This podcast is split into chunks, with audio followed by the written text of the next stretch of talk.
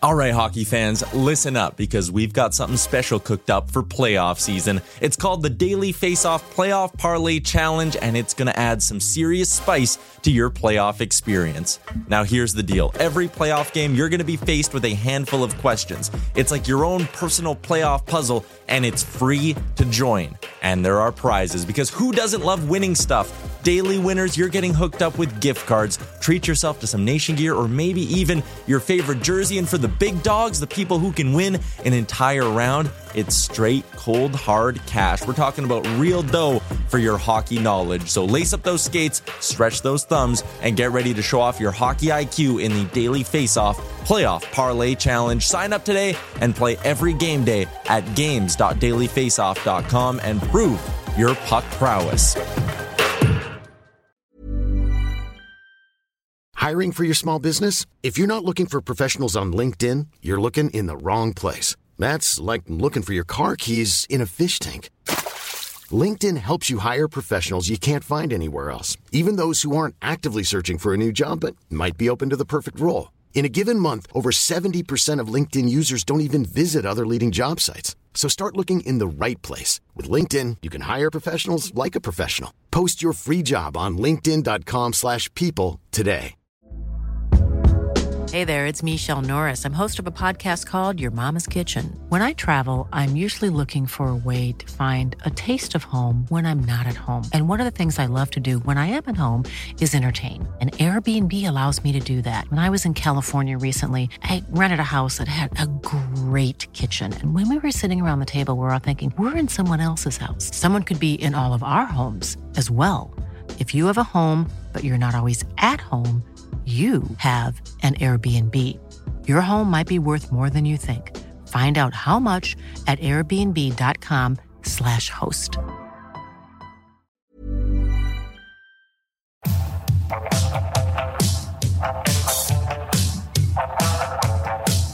You're watching Leafs Morning Take with host Nick Alberga and former NHLer Jay Rosehill. The show starts now. And away we go for the Friday edition of Leafs Morning Take presented by Betano. It's Nick Alberga and Jay Rosehill. How are you, buddy? It's Friday. It's good, man. Kids are off school for some unbeknownst reason once again, and they're making some noise in the background. So I just had to snap into my dad voice for a minute. Yeah, you went all Chris Farley before the show from like Billy Madison, where you just had enough. Everybody back on the bus. That that must be a treat and experience to have a little kid sleep over, eh?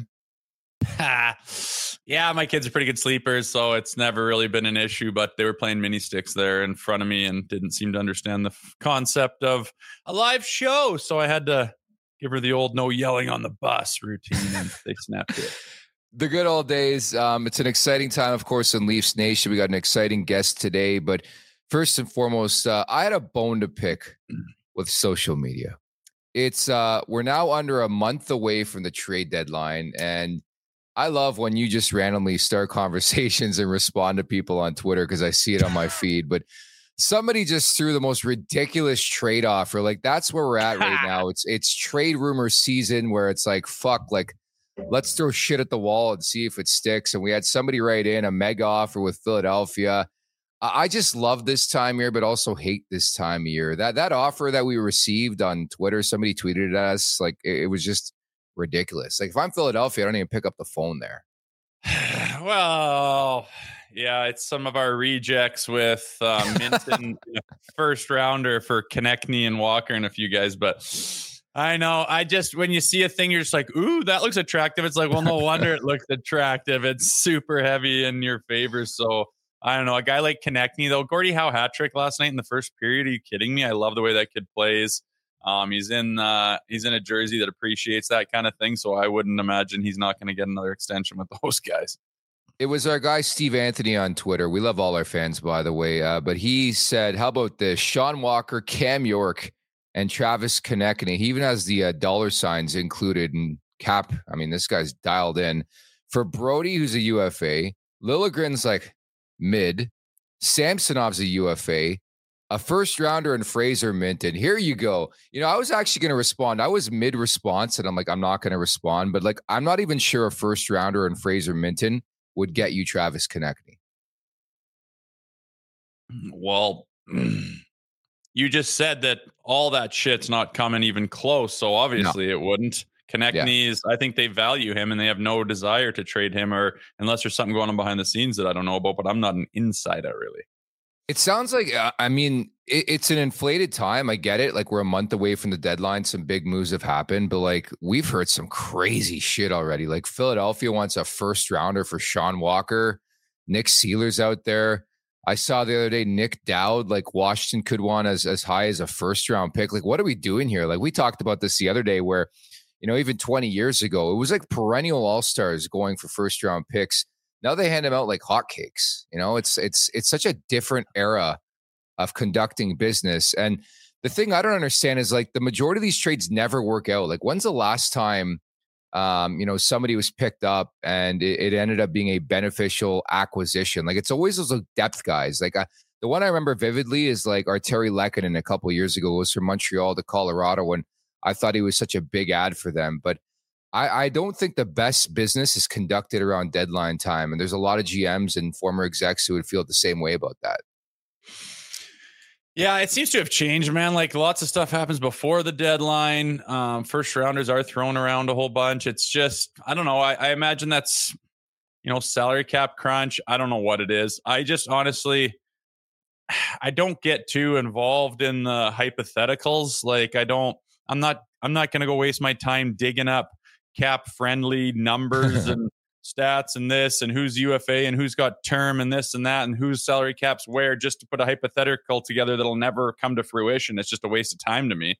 I'd rather yeah. sit back and say, let me know when there's some news and when there's some, you know, insiders saying this is really close, then I'll start to pay attention. But I'm not one of the uh I'm not one of those hypothetical guys that starts inventing all kinds of wild and crazy trades this time of year because I just like you said, they never come to fruition and it's kind of just a waste of time. We'll leave it to the chat then. If you have a trade request that you think makes a lot of sense, bring it up in the chat. Maybe we bring it up on the show. But I just wonder sometimes if it's just Leafs Nation or hockey fans in general, where they overvalue the players on their team and undervalue who they're acquiring. Because it seems like every time I see somebody put out a trade request on behalf of the Maple Leafs, it's so one sided where it's like, okay, Leafs are going to give up nothing and get three solid players. But I, I just think it's the hockey fan. Hell, I've been guilty of doing that in the past as well. But looking forward to the next month, Rosie. Looking forward to today's guest uh, from Spittin' Chiclets. Ryan Whitney's going to drop by in about 15 here. Yeah, it'll be good to pick his brain. I imagine. Uh, I think he keeps his finger on the pulse pretty good uh, with the Leafs as well, and you know he's got Biz in his ear, who's uh, a big time, uh, lifelong follower in Leafs Nation. So we'll pick his brain about what's going on, what he sees, and I'm sure we'll we'll have to listen and struggle through some Oilers BS too. Yeah, they got a pretty good rivalry. Um, obviously, Whit's pro Oilers and Biz pro Maple Leafs. So we're going to get Whit's uh, educated opinion, we'll call it, on the Toronto Maple Leafs coming up in about 15 minutes at the Leafs Nation 401 on YouTube, where you could subscribe if you're watching right now. Hammer that like button, subscribe if you haven't. Uh, we're on we're on a we're on a green light special right now. We're on a mission to 7,000 subs, Rosie. We're about 65 or 70 away. So we need about 70 subs. If you can get us there during this show, please do at the Leafs Nation 401. Leafs want to take wherever you find your podcast as well. Leave us a five star review and uh, we'll love you forever. Brought to you by DoorDash. It's time for the appetizer. For a limited time, our listeners can get 25% off at the $10 in value and zero delivery fees in their first order of $15 or more. When you download the DoorDash app, enter code NATION25. That's code NATION25. All uppercase, 25% off your first order with DoorDash. Offer valid in Canada. Subject to change. Terms apply. So, a bunch of little things to talk about from Thursday, uh, namely Mason Marchment was slapped with a $5,000 fine for his hit on Jake McCabe. This actually makes it worse for me, Rosie, because this is the league admitting he actually committed an infraction, no? Yeah, I saw it. He didn't get a penalty. Eh, rightfully so, fine. Yeah, he should have got a penalty for it. 100% should have got a penalty, yeah. but refs miss penalties all the time. It, I think he probably missed it because it was so far behind the play that he didn't, uh, that he wasn't, his eyes weren't in that area. But I don't know, five grand. I don't think. Fuck, I I'm just not a big fan of suspending guys for for hits, whether they're dirty or not. Throw five grand at them, admitting that it was fine makes us feel like yeah, we were justified in being pissed off about it, and and move on with it. And I think McCabe's okay. Just bloody nose cut on the visor cut open the bridge of his nose, I'm sure, and he's probably pretty sore today. But it's not. Uh, I don't know. It's just I, we we broke it down yesterday, and it yeah. was it was what it was. Throw him a five gamer to admit that we're not completely out to lunch, and it it, it makes me happy actually because it's like, yeah, I told you that was was not right. The Leafs, uh, by the way, took the high road on Thursday. Didn't really uh, take any bait when it came to the whole hit, the Marchment hit. So they've moved on. Um, John Tavares hasn't moved on. Um, are you stunned that the media is asking him about this whole CRA thing, or is it their their civic duty to do something like that in a, in a scrum? Oh, it's a it's a it's a worthy thing that fans like to hear and be part of. I'm sure he's not gonna. I can imagine how dry that response was. Oh, he's like, it's not uh, weighing me down. That's all he said. It's not weighing me down. Yeah. Hmm. But uh, yeah, I think John Scott kind of broke it down pretty good the other day, yeah. and they're just yeah. kind of, you know, it looks like the Canadian Revenue Agency is doing a 180 on on some of the rules that they have on those signing bonuses, which was a total hurdle to, um, or more of a loophole rather, to these guys making money in Canada to convince them and entice them to come to Canada and not get waxed so much. I mean, if you have a 11, 12 million dollar signing bonus, you're only paying 15 percent on it even with the exchange and taxes in here, you're looking better than being down in the States. So they take that away. That's a big blow to the Canadian teams and Canadian markets up here. Um, you know, lately it's, you know, that's been a big conversation piece with those guys fleeing Calgary and people talking. I know that some guys in Vancouver that I know were very not Schenner, but he was telling me about some guys who were like, I am out of Canada during the whole COVID thing, yeah. taxes thing, cost of living thing. Like, get me the hell out of this place. And it's hard to get guys up here. And if Canada shuts down that loophole tax wise with signing bonuses, man, it's going to be hard to get high end talent up here, which is not good for for Canadian hockey whatsoever.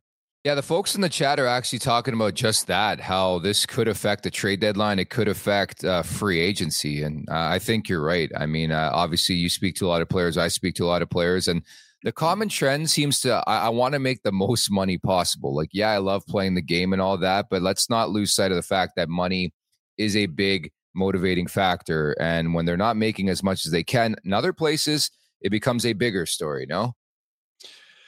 Yeah, for sure it does. And, you know, anybody, it's, you know, money provides your lifestyle, right? And it's no yeah. different if you're making 11 million or if you're making 60,000. If, you know, people are willing to go and do a, a job they enjoy less for a little bit more money. They're willing to travel and sit in gridlock traffic to make a little bit more money. And, you know, hockey players are looking at their shelf life as an athlete. And, you know, you could get injured, you get in positions, guys fall off and things don't work out. You get into positions where it's not going well. You can't predict the future. So when you got a contract on the table, you want to maximize it. And, yeah. you know, that's just human nature. And to come up to Canada and get whacked that hard, I mean, it's hard to get guys up to Toronto in the first place with, the media and the scrutiny and the spotlight. Some guys shy away from that.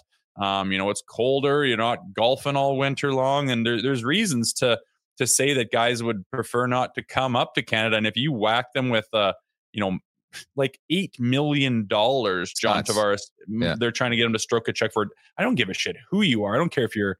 I don't care what you're worth. You stroke that check, it hurts like no other. So um, it's not a good look. I hope they sort it out. I hope it goes well. I hope there's something illegal about doing that, which is I'm, I'm sure they're not. It's not. The yeah. CRA can kind of do whatever you want, but it's it's just going to be hard to entice people to waive their no trade clauses or to have Toronto or other teams in the market that uh, to have them, you know, not on their no trade list and to have them say no, I'm willing to make this deal or to to talk to that team for that reason alone, along with the other ones I mentioned it's not a good look for Canadian hockey if uh, if there's more incentive for for high end talent to to avoid the country.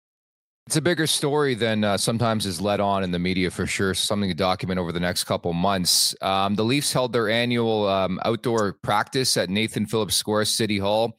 Did you take part in any of those, by the way?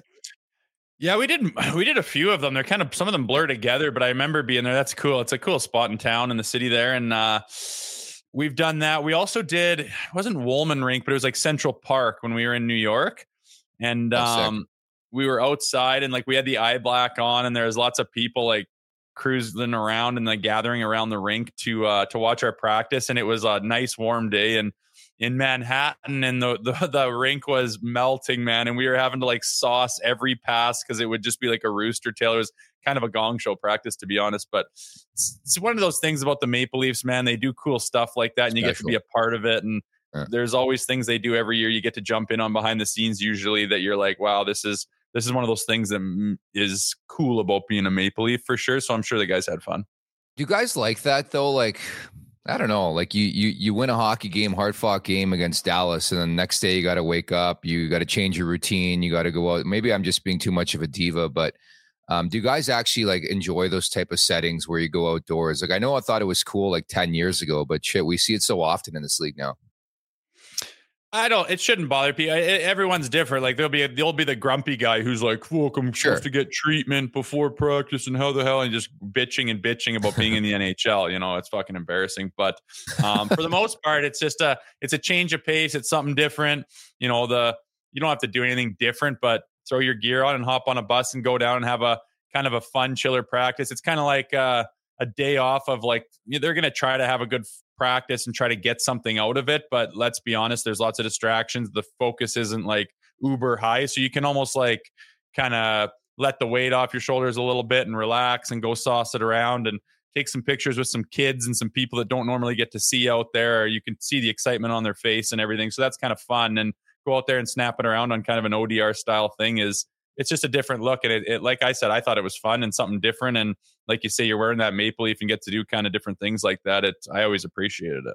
They took the TTC again, so we saw Nylander on the TTC, which is uh, I, am so tired of that. I mean, I get it; uh, they're together. He's making phone calls on there. He's calling the family. He takes the games, but we saw that again. We saw some puppies enter the equation. I think Nylander's dog was there, so I thought it was cool. Good, good connection with the crowd and the fans. I think we lose sight sometimes of the fact covering this team. The real fans actually don't make it to Scotiabank Arena. So from that aspect, and All Star Weekend included, I know talking to a lot of people, they were pumped about the access. I think that's the one thing in 2024 is the access, especially when the tickets cost the, how much they do to actually go to a game, right?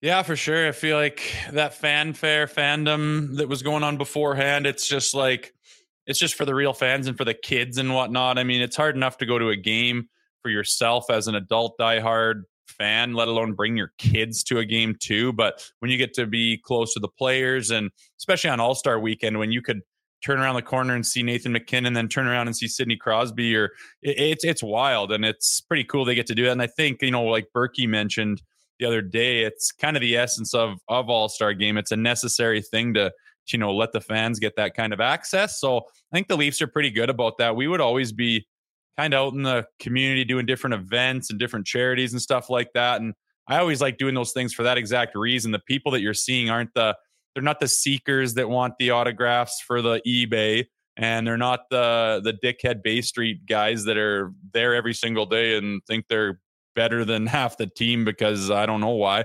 But they're the real fans that are excited and the kids like the kids' faces when they see you know their pl- favorite player in person is just wild, and it's fun to interact like that. So yeah, hats off to the Leafs for doing all that shit. They are they're first class organization with all that stuff. There's no question. I feel like the autograph um, has been replaced by the selfie. Like, is is is getting an autograph such a thing anymore in 2024? I feel like it's more like a selfie thing. You get a selfie, that's a signature. Well, uh, the pics came into it. It used to just be autographs, and now it'll be it'll be the the autograph and you know sign something that you can kind of hold with you. But yeah, then they want the picture too. And I I was always just amazed at you know you got a group of six people. They want a picture, and all six people are together. And then they take that picture, and they're all friends. They're like, "Okay, do one with my phone. Do one with my phone." I'm just like, do you guys not know that you can just send that through the air and everyone will have it in a minute? Like, god damn it. Or, or else the old holding it up and it's like, what what button? What button is this? It's like the same button that's been on the side of a camera since the dawn of fucking cameras, the big button on your right finger or the phone with the big circle on it. It's just always made me laugh. And you got to have patience sometimes. People who are taking a little too much time there when there's a big old lineup. But uh, for the most part, man, it's just real fans that want to get, uh, you know, a little shot of remembrance on their phone or on a piece of paper, which is cool. I've never seen high maintenance Rosie. That sounds like high maintenance Rosie, where it's like, get the fuck out of here. Um, I saw you wheeling around All Star. You took a couple pictures, right?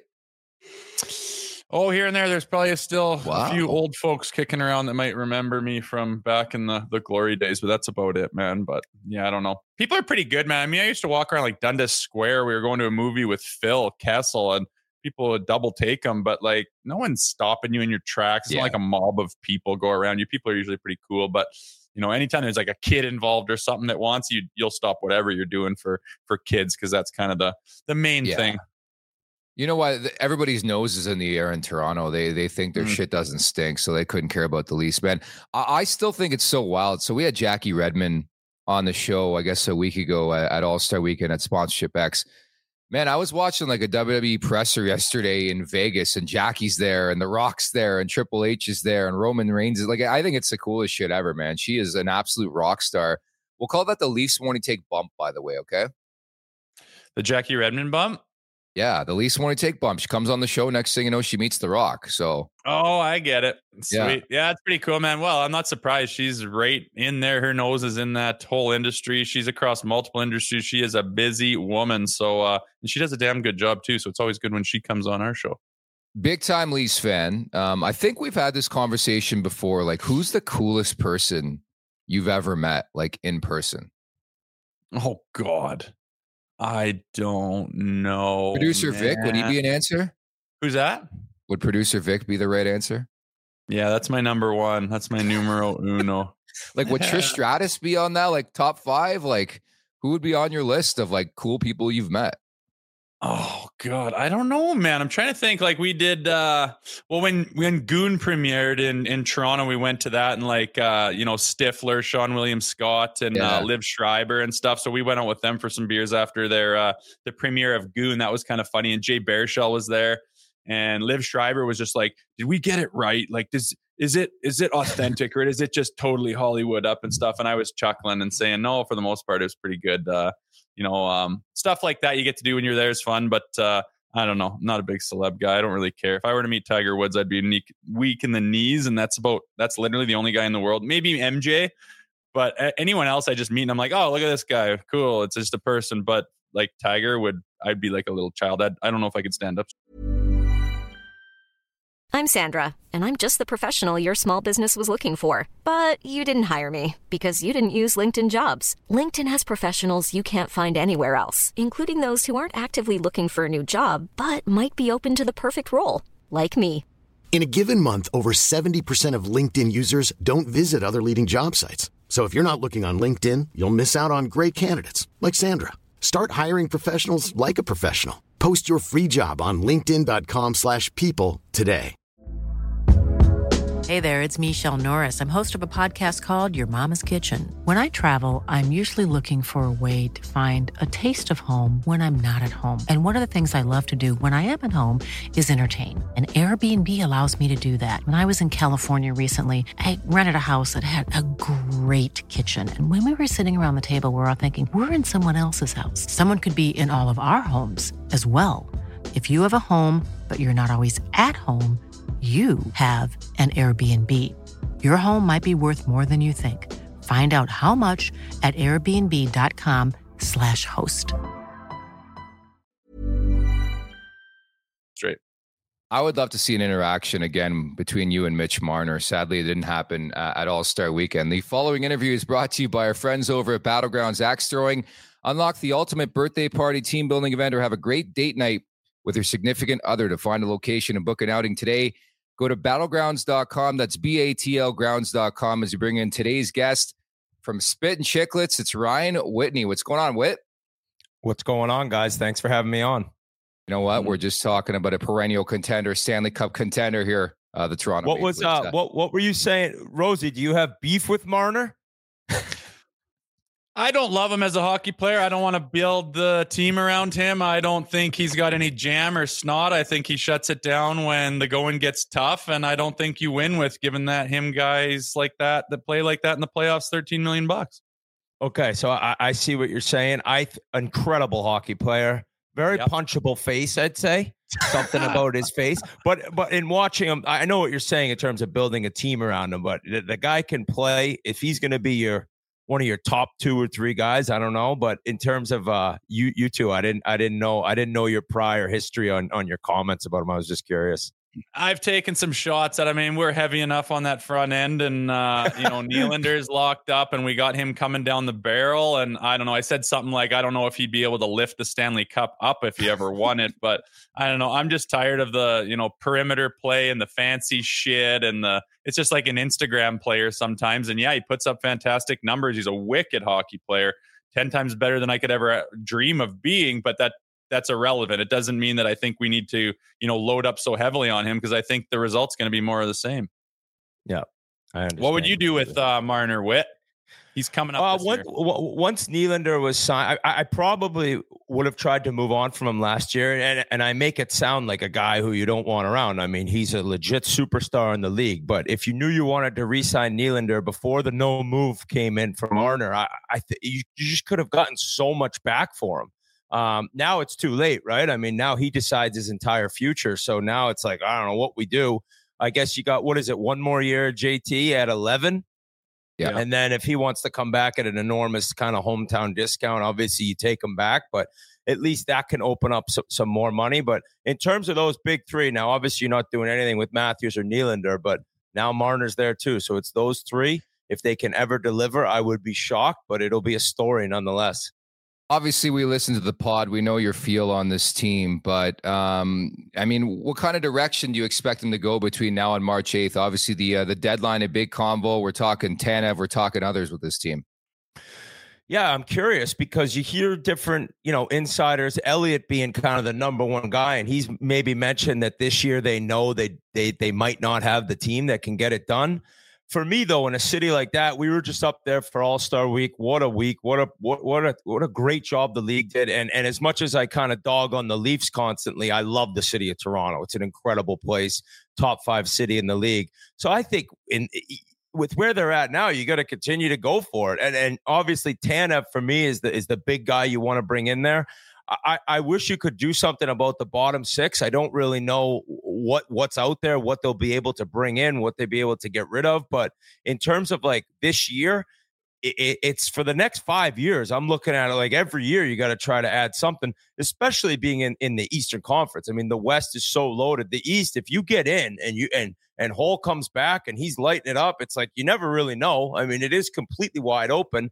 So if I'm a Leafs fan with these guys under these contracts, it's like let, let's every year try to do something. Now I wonder the fan base in terms of do they know this year they don't have what it takes to win the cup? Probably not. But still, in that city, you you gotta you gotta do something and bring someone in. Hmm. Yeah, it's tough. I, I I know you're an oil or you're you're oily or the the Oilers are your main team that you follow with. And I've always noticed such parallels between the Leafs and the Oilers as far as superstars up front, little thin after that, always struggled with their defense, wanting that stud D man, and their goaltending is always up in the air. And obviously the Oilers are are doing better now this year with that run they went on. But is that the way you build a championship team that wins Stanley Cups traditionally? No, no. and, and last year I was looking at Vegas and then before that Tampa. It's just these big D, right? Well, first off, you get you get a you get a goaltender who really performs. Now Vegas, they're on their fifth goalie or fourth goalie, whatever Adin Hill was, um, yeah. in terms of the run he went on. So nobody kind of could have seen that happening. But I look at defense wins championships. It's like a it's a cliche, obviously, but it's so true in a sense of like shutting teams down and the high flying offense and the ability to score and the great power plays. It looks great. It can win a ton of regular season games. You get into May, early June, like you got big defensemen, you got guys who can move the puck, shut down the other team's offensive players, mean players up front, especially on the back end, people who are pricks to play against. And that's what you see wins cups. And Vegas last year, like that defensive unit, they're all huge. They all can move and they can all move the puck. And then you see teams get shut down. You see the Oilers against them, and all of a sudden there's just not much room in the offensive zone. The time and space goes away even more come playoff time. And that's how you see teams win the Stanley Cup. Look at back to the Blues in 2019. It's just it's a bunch of horses on the back end and a goalie who who either is a stud his entire season and his entire career, or last year you kind of get lucky with Vegas, but it shows depth, right? And that kind of goes Mm-hmm. into up front and on the back and having depth and and having a third and fourth, fourth line, especially, and having your fifth and sixth D not be liabilities. It's like up and down the lineup, you got guys who can play, who could be kind of inserted and, and be out on the ice against the first line and not be like fish out of water, just wa- watching teams walk around them. It's every guy knows their job and every guy can do their job. And those are Stanley Cup winners. That's why I look at Dallas this year. That's why, you know, Vegas again. And, I, and I, the Oilers are so improved, right? I mean, they got guys like they finally have a third and fourth line playing better. They finally have a guy like McLeod who's really stepped it up and, and gotten to another level in his game. So they still don't really have what I look at as a as a as a true Stanley Cup roster. But I guess with McDavid and Leon, like they they can kind of change my tune and change my idea on everything. But still, looking back to these past few Cup champs, it's Big D, tough tough forwards up front, and guys who can skate and just play play a, a tough, mean game. It, it has to be the mentality too. And on a daily basis, we have this convo on the show, and you've been documenting this Leafs team all season long. Like, there's some games where like, holy shit, they're an all-star team, and there's some games where they no show. Like, where does that come from? Is it the coaching? Is it the they you know they don't have the right players on the roster? Like that to me is the biggest thing I can't get over to look at this team and say they're a serious contender because they're just so inconsistent. Yeah, that's one thing that's so confusing, and it's like a it's a tale as old as time. Is it coaching? Yeah. Is it leadership? It's kind of a little bit of both. And, and I know Tavares is a well respected, great leader, and like it's not on him to have guys ready to play, but at the same time, it's not completely on the coach either. You give these guys a game plan, and what's tough for for fans to watch is like one night they come out flying, they're ready to go, and then two days later, it's like the first period they're watching the play. They're not moving their feet. And you're like, I don't understand the inconsistency. It, without being in the locker room, it's really hard to tell. But the, the issue that I that I see with the Leafs is you watch these guys and they can play so well, they can be on the same page. Everyone's going, everyone's doing their job. And then how does it disappear? And obviously, the best teams, they have little slumps and they go through issues and ruts. But for the most part, you know what kind of effort you're getting night in and night out. Like, look at those Lightning teams. It was like, all right, game off here and there. But every time you played against them, you knew like these guys are going to be doing exactly what it takes to win. So I, I know there's been noise about maybe getting a new coach in there. I, I, I, at this point in the season, like Keefe's your guy, right? And I don't, I don't, I, it wouldn't make sense to me. Now, obviously, the argument is all these teams have had these kind of big jumps in terms of bringing in new coaches, with the Oilers being the biggest one with Knoblauch coming in. But I, I just have a tough time blaming Keefe. I mean, he's he's had a pretty good run as a Maple Leafs head coach, considering their history of playoff failure in the past 24 years or whatever it's been. So I, I, wish I could answer that completely, but without being in the room, nobody really can. As- As a fan, it's just beyond frustrating to watch, though. When when you see a team two, three games in a row, all right, we got it, and then boom, the next two games, it's like, what is happening? Where's the effort? It all goes back to goaltending in this league, though, and I know everyone says it forever, and I mean, when Samsonov went through that real rough spell and he's down in Toronto and Marlies, he's not even playing, and he comes back and he makes that save on the 2 0 against the Jets. And it's like, I was really happy for him. And I was really impressed by Maple Leafs fans. It, it seemed like they weren't really getting on him like they usually do for the for the defenseman. And I said Holl before, I meant Woll. I was thinking about the old punching Yeah. bag Wall. Yeah. Wall last year. his Jesus Christ, don't compare those two. I'll ruin the entire relationship I have with Leafs fan, as ugly as ugly as it is. But you need goaltending. Like, look at the Oilers earlier in the year. You can't get a save, you're not going to win. And even when they beat Dallas the other night, I mean, that wasn't exactly fantastic goaltending. So it, it- it's tough to see right now. And you wonder when Woll comes back, will he be ready to go? That's a brutal injury. When I was on Pittsburgh back in the day, Fleury went through it. Luckily, we had Ty Conklin pretty much save our season. And Fleury came back. He was great in the playoffs. But those first few games and those first few weeks coming back from a high ankle sprain, eh, it's a horrific injury. It is. And I, you know, it's Jekyll and Hyde out there. And I think the consensus is this team isn't as good as we had hoped to be. So coming down to the deadline Whit, you know, we've got a first rounder. We got Fraser Minten, Easton Cowan is just lighting it up in in junior right now. How hard do you go to to to pick up something that might plug some holes, especially when it's going to be more often than not rentals without term? How much do you give up to make a little bit of a go when it's kind of dicey already as it is? Like obviously they're not primed and ready with one piece away from from being the favorites. What do you give up at this point in time? See, that's the hard thing in terms of I'm the guy saying you got to bring something in, but with, with Domi on a one year deal, Bertuzzi on a one year deal, that you, you're going to need these young prospects coming up. I mean, look how ugly the Pittsburgh Penguins future looks with zero prospects. So all of a sudden, like if you're going to have these dudes making all this dough up top, and you have three guys all making whatever, whenever Marner signs 12 to 14 million dollars, you're going to need some guys on entry level deals making low numbers. So it's hard to give up on a Fraser Minten, right? I mean, I read a lot about him in camp and seems like a very impressive guy, somebody that you'd want a part of your organization in terms of his uh, mentality to the game and his work ethic. I, I, I first round picks, um, they're so valuable in the trade market sense, but also like they're, they're kind of crapshoots after you get out of the top 10, right? I mean, you yeah. see depth and, and without being a scout, I don't know in terms of this year's draft how crazy the depth is up and down the first round. But I'm I'm a lot more willing to move on from something like that than a prospect that you're seeing develop or or Easton Cowan lighting up. It's like, all right, we kind of know what we have there. We see the progression. I'd much rather be willing to give up a pick. We don't even have the guy yet, as opposed to this guy. If I'm watching him and our scouts are watching him and like him and really kind of see him as part of the future, I don't want to move on, on from somebody like that. If this year, even if we bring somebody in like Tan, if we still have question marks up and down the lineup in terms of can we go on a run.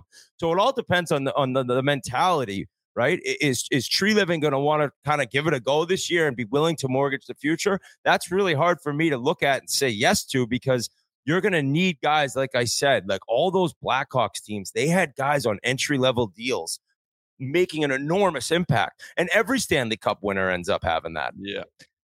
Definitely. And, I, and I'm sort of stuck in between where it's like, how many bullets do you have in that chamber where you have all these studs on this roster? How can you not go for it? But I totally That's understand. The thing. That's the thing. Yeah. What do you got? Five more years? Mm-hmm. Like it, when Matthews' yeah. deal comes up, if they haven't if they haven't done it by then, is he going to be sticking around? I don't know. I don't know him personally, but he goes to Utah. um, I want to ask you about Chris Tanev. You're the perfect person to ask. Obviously, you played D in this league. What would a Chris Tanev bring not only to a room but to to the team? Like even watching last night, I feel like he leaves every game like at least once because he plays so tough nose. Like I think it'd be so good for the back end here in Toronto. He'd be so good. And I will say about the back end, like I, I really like this Benoit. I really yeah, like, that's the type that's the type of guy that like Toronto needs. And for a guy who's in Anaheim, doesn't receive the qualifying offer, comes over to Toronto, is on waivers. Boom, he's made the most of his chance. That's what you need from a dude like that. I mean, the fight with Gudbranson earlier this year, like I love that. Chris Tanev is somebody that you get in the room, and after every game, you're looking at the guy. He's got ice packs everywhere. He's a beast in the gym and off the ice and how he approaches the game. So not necessarily is it only like on ice, knowing what you're going to get, always making that solid play, always putting his body on the line, blocking shots, giving and taking hits, which is also important as a D man but it's the professionalism he approaches everything with. And there isn't a teammate of Chris Tanev I've ever met that doesn't speak so glowingly of him and talk about like that's the exact type of guy you win a Stanley Cup with. And it's the same with his brother. Obviously, they were raised right. They have that work ethic. They have the ability to go into rooms and always kind of lead by example by just doing what a team needs to have done. And and when you look at a guy like Chris Tanev, like there's no question marks from the D the, I mean, the coaching staff, it's just like, we know what we're getting this night. Yeah, occasionally he may have an off night. It won't be for lack of effort. It won't be for lack of not being ready to play, like we've talked about this Leafs team. So, I mean, that's a guy that there'll be so many teams gunning after. And it seems like the relationship of Tree being in Calgary could could have some sort of impact with that. But it seems like once Zadorov got traded. It's like, all right, if the Leafs could get one of Zadorov or Tanev, my idiot buddy Biz, he thought the Leafs were going to get both of them. So now he's just really, really relying on the fact or, or hoping that they get Tanev. At least one of them he says they need. I feel like Calgary has Toronto by the balls, man. Like, fuck, first they got Tree. And then second, I think half the league is after Tanev. And then on top of that, they want a second round pick. And with the Leafs don't have a second. So like give me your first. Like I, I just hopefully it happens, but I don't see a pathway where it does because I think Calgary has all the leverage here, you know?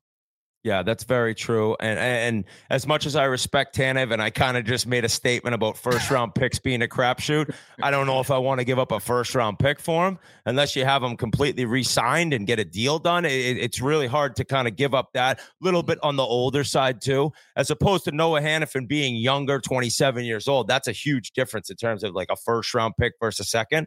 So yeah, in terms of Calgary kind of really holding all the cards, that is the case. And the offers are only going to go up and up as guys are leveraging themselves against other teams, and all of a sudden you're looking at like, oh well, we just got another offer uh, from Dallas, we just got another off- offer from Jersey. You're gonna need to up yours at some point. Tree's not gonna be able to do that. Yeah, we'll see what he has in store between now and March 8th. Uh, Whit, can't thank you enough for taking the time today, man. Appreciate it. Sure, guys. Long overdue. Apologize for not making it work early, but um, anytime you guys need me, I love to hop on. And great job with everything you guys do. Appreciate well, it, Whit. Enjoy. See you guys. Bye. So one and only Ryan Whitney from Spittin' Chiclets. Those guys do a tremendous job just snapping it around. They're entertaining. Like I I've been listening to Spittin' Chiclets since pretty much day one, man. Those guys are so entertaining and they're such a draw. Like even at All Star Weekend, just walking them or watching them walk around. Like I saw Grinelli, who I'm I'm good with. Um, all those guys, Biz, like they just have a lot cooking, and people just want to hear their perspective, even though it's wacky sometimes.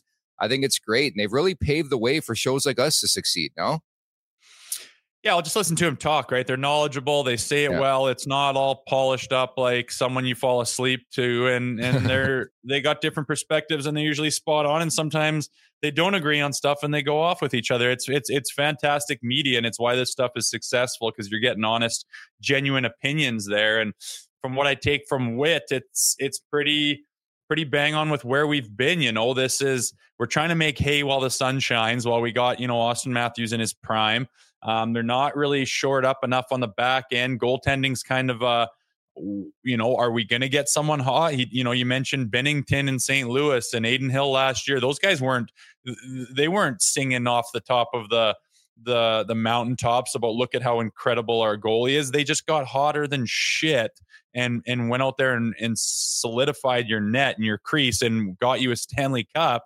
So, you know, it'd be nice if someone could do that in Toronto. You know, talks about Benoit, like that's the shining star right now on the back end, aside from, you know, Morgan Rielly, obviously. But did anyone expect that when he came here as kind of an afterthought? We need more of that. And, you know, hearing his glowing praise of of Chris Tanev and you know everyone that's played with him and his work ethic and like I can handle a guy having an off night here and there. Yeah. If the effort is there, it's it's the pull your freaking hair out. Um, what are they doing type of efforts that the Leafs are famous for giving you when they're not on that that drive you insane. So trying to get people in that could kind of help that culture out is you know gives me uh you know makes me even more hard on it right now than before that interview even started. Calgary needs to stop winning, by the way. They won again last night. Uh, and watching that game, just Tanev means so much to that blue line. He just plays so hard nosed, like PK, like he throws himself in front of the puck. Like, yeah, I mean, he's probably prone to getting injury more than most players, but holy shit, the heart and determination that guy plays with. Don't forget he's from nearby as well. Uh, so that's a factor. But uh, I'm really, really curious. I want to see what happens because it feels like uh, the Tanev stuff's going to come to a head in the next couple weeks, and the Maple Leafs, uh, their DNA obviously have been all over this all season long. Shots on goal, GA and PPG can make or break your week, but don't overlook BPMM. Win Wendy's is bacon portobello mushroom melt. Sure may not help you win weekly prizes with Wendy's and daily face-off fantasy, but unlike your predictions, it never disappoints. So try your luck, but don't push it because the bacon portobello mushroom melt is only back for a limited time, and if you miss it, you won't get a second chance. Sign up for Daily Face Off today, sponsored by Wendy's and the Wendy's app as we get set for the fourth and final installment, Rosie, of the Battle of Ontario. If you remember way back, December 27th, just after Christmas, uh, another flop, flop outing by the Maple Leafs, a 4 2 win for the Sens. So the Sens actually lead the season series 2 1. But these are, it's another one of those games, Rosie, where it's like, and I feel this way every game the Leafs have to find a way to win this game. Like Ottawa hasn't played since January 31st. It's their first game back after the bye week slash All Star break. Just jump on them and, and and brutalize them. And and and easier said than done. But the Leafs need to find a way here, man. Yeah, don't lower yourself to their level. They've got reasons to have cobwebs and you know burning legs and timing off and holy, what happened to my lungs in in that period of time? But they've had a massive, massive break, which is almost non-existent to an NHL player. And when you're True. so used to being on the ice almost every single day with a little bit of a rest day here and there, when you take X amount of days off, if it's anything more than like two days, if you go three days, four days, five days, it it takes a minute to get it back. Like your body's in shock at whoa, what is what is this thing I'm used to doing every single day? And the puck feels heavy. your skates feel heavy, and it's uh, it's not the best thing in the world, and nothing really gets you back into that mindset or that physical state than playing a hockey game. So if you've already had games under your belt and you're back in the swing of things as the Maple Leafs and the Ottawa Senators are delayed and that's the Battle of Ontario and you're supposed to be a 10 times better team, you better come out and smash them early and be ready and be prepared. And the last thing you got to do is not take them seriously and just expect things to happen. So, yeah. Yeah, it's it's one of those things like who are you? Are you able to to access your best and turn it on? Are you serious? Are you mature as a team? Sometimes this team's maturity level just seems to be like, why did you think you were just going to show up to this game and just it just it would just fall on your lap? Does that ever happen in the NHL? Have you guys ever had experiences like that in the NHL? No. So then why collectively would you all just think that at the same time and blow a, a absolutely winnable game?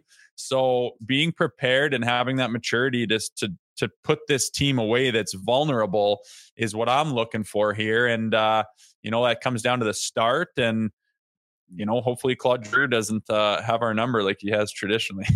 yeah, hopefully he had a great time um, on his vacation over the break here because Claude Giroux just kills the Leafs. But I, I won't lie, like this this matchup scares me. Like the Sens have nothing to lose. Before the break, they were playing excellent. They have one regulation loss in the last eight outings. They're five one and two, and the Leafs have won five of seven. But who does this game mean more to? It's it's the Maple Leafs. Like Ottawa knows they're going to be a seller. They know they're going to miss the playoffs. I mean, that's a tough opponent to play, and the Leafs are going to have a lot of those over the next couple weeks, the next couple months, uh, riding the balance of this regular season. And I, I, I we're really going to find out like the fortitude, what this team actually is made of, because you can speak to this. It, it's tougher to play opponents like that when they don't have the pressure. I mean, how, how many times do we see in this league where guys just go on crazy rampage, rampages in the second half of the season? They're scoring left and right. I wonder why. There's no pressure to succeed. Like it's all about personal accolades and doing your thing. Why do you think Erik Karlsson got like 2,000 points last year for the San Jose Sharks, right? That's a tough predicament to be in, especially for a Maple Leafs team who is uh, fending for their playoff lives right now, Rosie. Well, at the end of the day, they'll be preaching to just worry about themselves and what they yeah. do. And it shouldn't matter who your opponent is. You should be this well oiled machine within that room that knows what everyone's strengths are, knows what everyone's assignment and job is. Everyone focuses up, rallies behind each other, gets jacked up before the game. Let's go. We know what to fucking do. And out you go and you drop the hammer. That's what it's got to be. Yeah. But, you know, when when they kind of hoe and hum out there and they're dicking around and maybe I'm going to play this way today. Maybe I'm going to play that way. It just seems like they do have that mentality sometimes. And when they're inconsistent, it is just, it's, it's got that written all over their faces. And it's, it's unacceptable for a team that's going to go deep and do things and that's that maturity i'm talking about and it's, it's it's it's the leadership and it's the overall mentality in that locker room that's provided from getting all those guys together and being on the same page. And that's got to come from the leadership, that's got to come from the coaching, and that's got to come from within. You got to have every single guy on that roster buying into what the plan is and and being ready to fucking play every single night. And and that's what they've struggled with. And I think they need to find that down the stretch. If they alter this roster a little bit, uh, that that's fine. That'll come and go. That's part of the business. But that group needs to find out who they are and and show up with that with everything they have every single night if they want to get themselves in position and actually be firing on all cylinders going into the playoffs. Yeah, and don't forget the Leafs are a team that are still in position to to prove to their general manager that they're worthy of of getting a boost at the deadline. Like, don't lose sight of that. So if you go on a run here, I think you sort of prove it to to Brad Treliving to say, hey, like we're a legitimate team. Yeah, we could use a bit of a boost. We know our needs and what we need on this roster, and and maybe he helps them out. But I, I think they're still in that sort of gray zone. It's like, what what is this team truly? But again, the conversation always comes back to the Florida Panthers last year. It took them a while to get cooking, and and obviously the Leafs has some things percolating on the trade front. Uh, I know Anthony Di Marco yesterday from the fourth period put out something uh, again about Rasmus Ristolainen. Uh, obviously, Anthony covers the Philadelphia Flyers on a daily basis. Three years left at 5.1 million bucks after this season, but he's a right-handed shooting defenseman. Had high pedigree with the Buffalo Sabres a couple years back. The numbers have not been great with Philadelphia, but you could tell what they're looking for because this guy plays like that rough brand style. But I'd be very, very cautious with a guy like Rasmus Ristolainen. Would you go after him?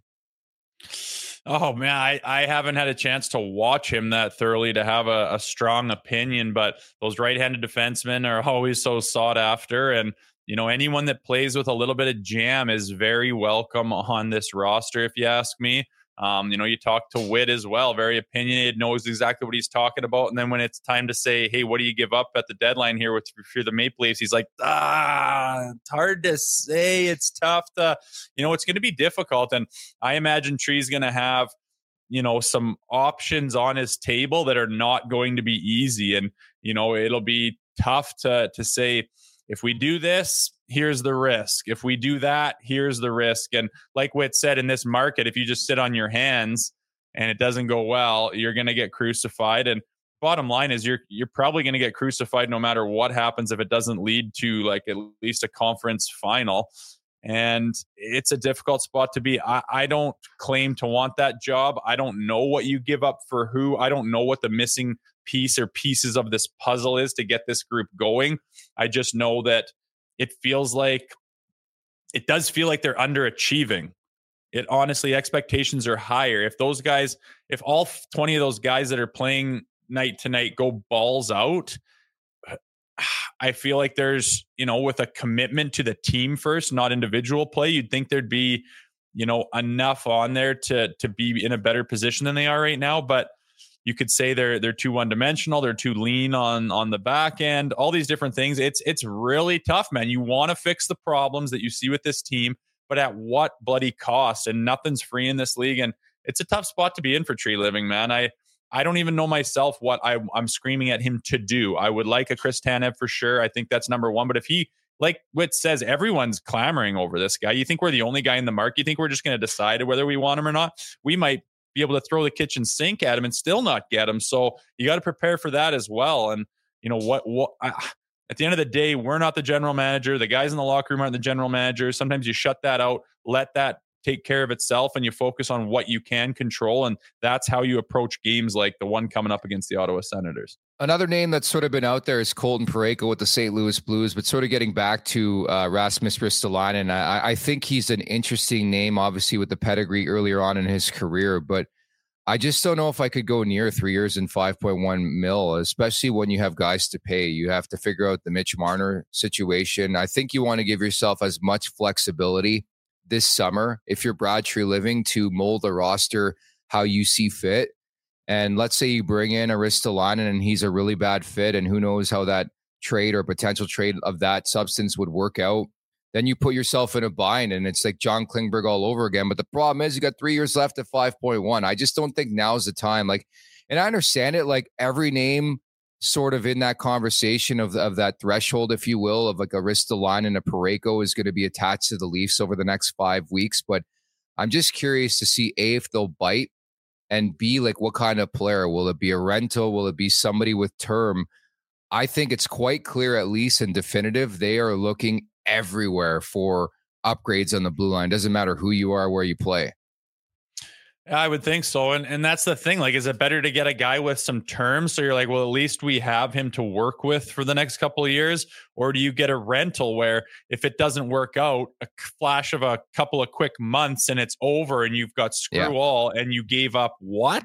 You know, and you're in a worse position than we are today. So it's difficult, man. No one, you know, a lot of it's rolling the dice. You don't know how guys are going to perform. You don't know what's going to gel with the team. You don't know you know how these draft picks and how these uh, prospects are going to develop and what they turn into. You know, Leafs are fairly famous for having guys leave the potential organization and then go on to flourish, and you just stand there and watch their careers, saying, "What woulda, coulda, shoulda." Yeah. But uh, I think anyone can say that. It's just under the microscope more in Toronto, obviously. But yeah, man, an interesting time of year. I I, I would I really think Tanev could help out the back end.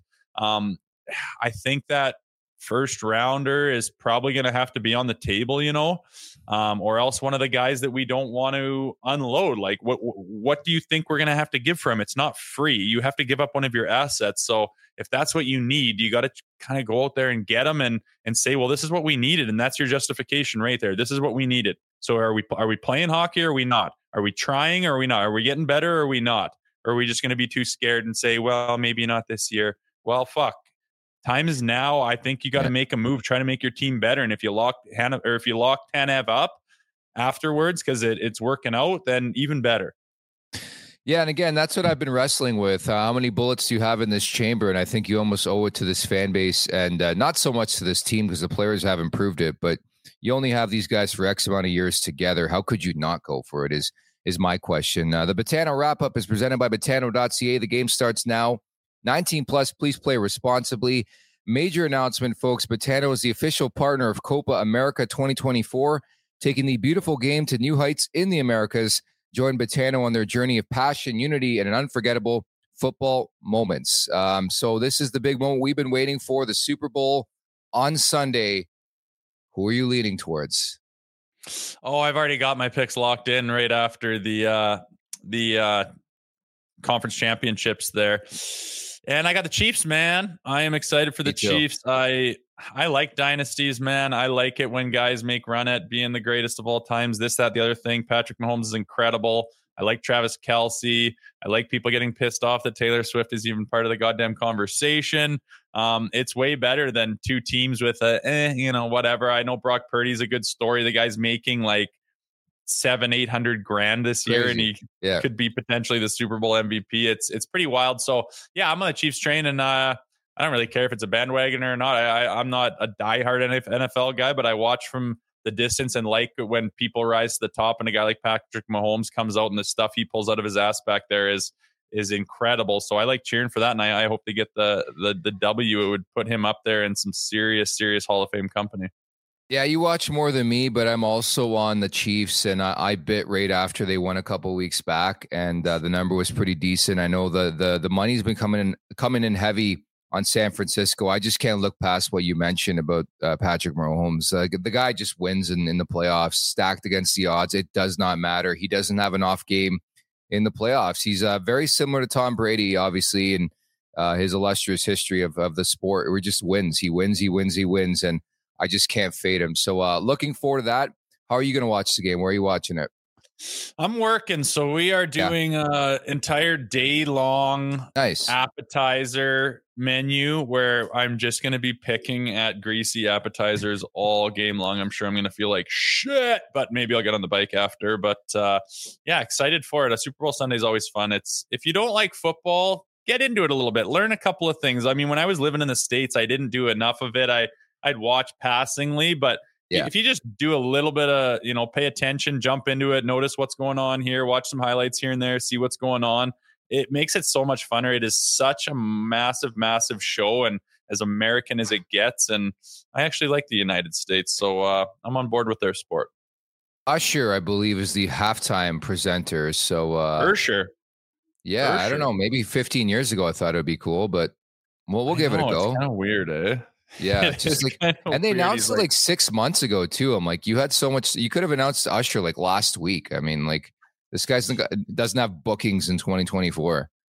I know it is weird. I, I wonder what they're gonna spend and what kind of a big show to put on. But yeah, I know he Surprises? does seem kind of. I wasn't even in love with him when he was big, and now he's quite old. But I don't know. Is that nostalgic for some people? I have no idea. Maybe the millennials these days that's what they grew up on is Usher. I don't. I don't know. Maybe that's the the kicker. But uh, I don't know. I hope they put uh, a good show on nonetheless. Usually there's a, a couple bucks spent on that halftime show. I would think so. Uh, the appetizer certainly will be Saturday night, the Battle of Ontario, the fourth and final installment, the Maple Leafs and the Ottawa Senators. Look forward to that. Look forward to Monday's show, Rosie, where we'll break it all down. We'll break down and dissect another week and and preview another week of Maple Leafs hockey as well as we get closer to the deadline. So we'll talk on Monday, okay? Yeah, we will. And next weekend, I'm going to be next week later. I'm going to be in Mexico, so I'm going to be live on Nice. location. Fingers crossed for the old connection, but maybe I'll get a little uh, rolling waves background with a palm tree for you to uh, check yourself out next week.